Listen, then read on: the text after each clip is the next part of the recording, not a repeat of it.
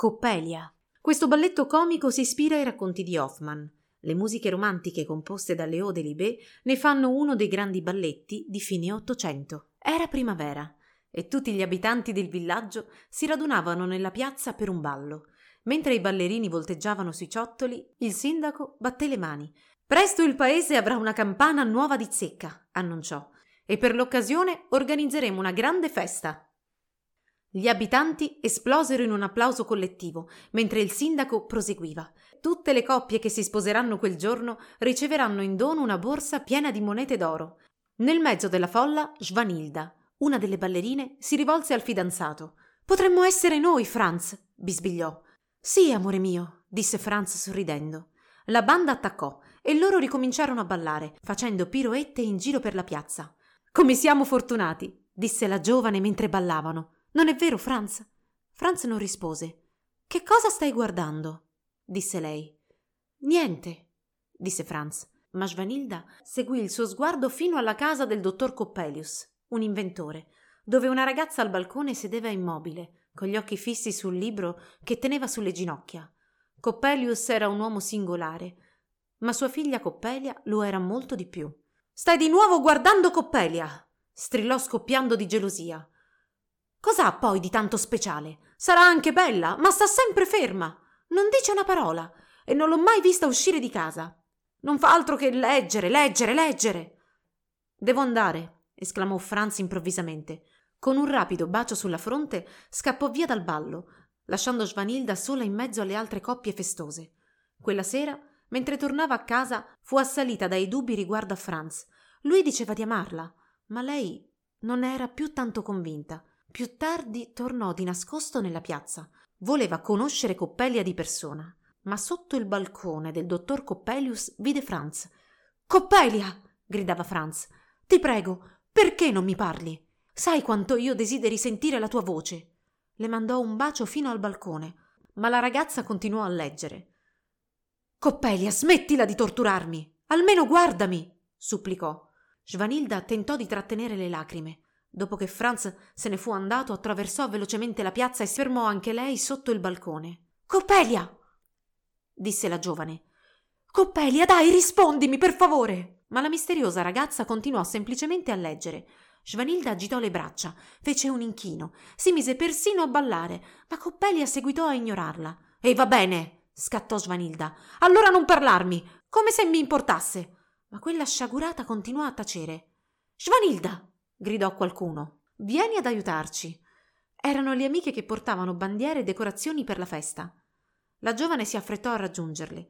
Mentre raccontava l'accaduto, il dottor Coppelius uscì in strada e le superò affaccendato. Era curvo, con gli occhi a terra e il lungo mantello nero che gli svolazzava intorno ai piedi. Svanilda desiderava fargli domande sulla figlia, ma il suo volto era immobile e severo. Era sempre stato un personaggio misterioso, chiuso in se stesso, confinato in quella casa dove non faceva entrare nessuno. «Toglietevi di mezzo!» ringhiò marciando oltre.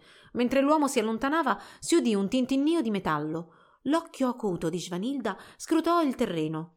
Attese che l'anziano scomparisse dalla vista e poi si lanciò a terra con le mani tese. «La chiave del dottor Coppelius!» esclamò. Esclamò afferrandola, mentre nella sua mente già prendeva forma un piano. Si girò verso le amiche chiamandole a raccolta e poi sussurrò il suo progetto. «Che ne dite?» chiese. «Lo facciamo!» Le amiche annuirono ridacchiando. «Che emozione!» Lasciarono la piazza e corsero a casa. Più tardi fecero ritorno, camminando adagio alla luce di una lampada. Svanilda infilò la chiave nella serratura e aprì la porta. Le altre esitavano impaurite, ma Svanilda le invitò dentro. Insieme salirono in punta di piedi gli scalini che conducevano al laboratorio di Coppelius. Nell'aria c'era uno strano odore di spezie e segatura. In fondo alla stanza sedeva Coppelia, intenta a leggere alla luce di un lume. «Coppelia!» disse Svanilda avvicinandosi col cuore in gola. «Devo parlarti di Franz!» Coppelia la ignorò. «Per favore!» supplicò Svanilda avvicinandosi ancora di più. Poi sussultò. «Non è vera! È, è una bambola!» «Così è questa la donna perfetta di Franz!» risero divertite le amiche dandosi colpetti di gomito. Poi esplorarono il laboratorio, sollevando drappi per la polvere. «Guardate!» disse Svanilda, caricando un soldatino con una chiave arrugginita. Con un tenue ronzio il soldatino cominciò a marciare per la stanza. Caricarono tanti altri giocattoli, un pagliaccio, una scatola con un pupazzo a molla, un tamburino, un orso ballerino, un cavallo a dondolo e una scimmia che batteva su un tamburello. Giovanilda e le ragazze correvano in mezzo a loro e presto la stanza fu animata da una bizzarra moltitudine di giocattoli che camminavano, ballavano, saltavano e piroettavano. Improvvisamente una figura dai capelli bianchi corse tra loro sbraitando rabbiosa: «Che cosa state facendo?» Girandosi, le ragazze videro il dottor Coppelius che si precipitava verso di loro, agitando con violenza il suo bastone. «Fuori! Uscite tutte fuori! Subito!» Con un frenetico calpestio di piedi, le ragazze scapparono di qua e di là nel laboratorio, inseguite da Coppelius. Infine si lanciarono verso la porta, giù per le scale, ridendo di sollievo mentre raggiungevano di nuovo la strada. «Sciocche! Miserabili!» urlò l'uomo stringendo Coppelia tra le braccia. Un colpo sordo proveniente dal balcone fece voltare l'inventore. Sistemò con cura Coppelia sulla sedia e si guardò intorno. «Chi c'è?» chiese. Proprio allora scorse un volto alla finestra che si abbassava per nascondersi. «Ah, ti ho visto, Franz!» gridò. «Vieni fuori! Non fare il timido! Sei qui per vedere Coppelia? Parla spesso di te!» «Davvero?» disse Franz arrossendo. «Stasera la incontrerai», annunciò Coppelius ridendo sotto i baffi. «Ma prima beviamo qualcosa». E così Franz avanzò lentamente nel laboratorio. L'inventore versò un bicchiere di vino corposo e profumato. «Ai giovani amori», disse porgendolo a Franz. Sorridendo lo osservò mentre beveva. Franz guardò il bicchiere vuoto, sorpreso dell'insolito sapore del vino. «Che strano», mormorò alzandosi in piedi. Ondeggiò per qualche secondo e poi barcollò per la stanza, urtando violentemente i giocattoli a molla prima di crollare a terra. Un attimo dopo chiuse gli occhi. Il dottor Coppelius gli girava intorno con il volto illuminato dalla gioia. «Evviva!» disse battendo le mani soddisfatto. «Si comincia! Stanotte Coppelia prenderà vita!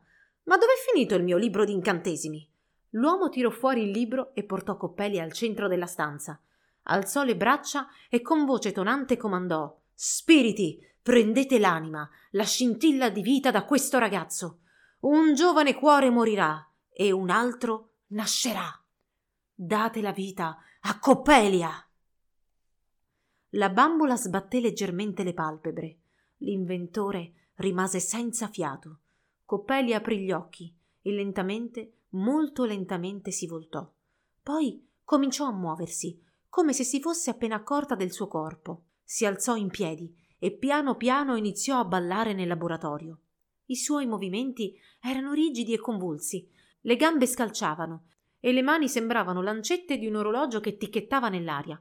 «Ha funzionato!» sussurrò il dottor Coppelius, mentre una lacrima gli scivolava sulla guancia.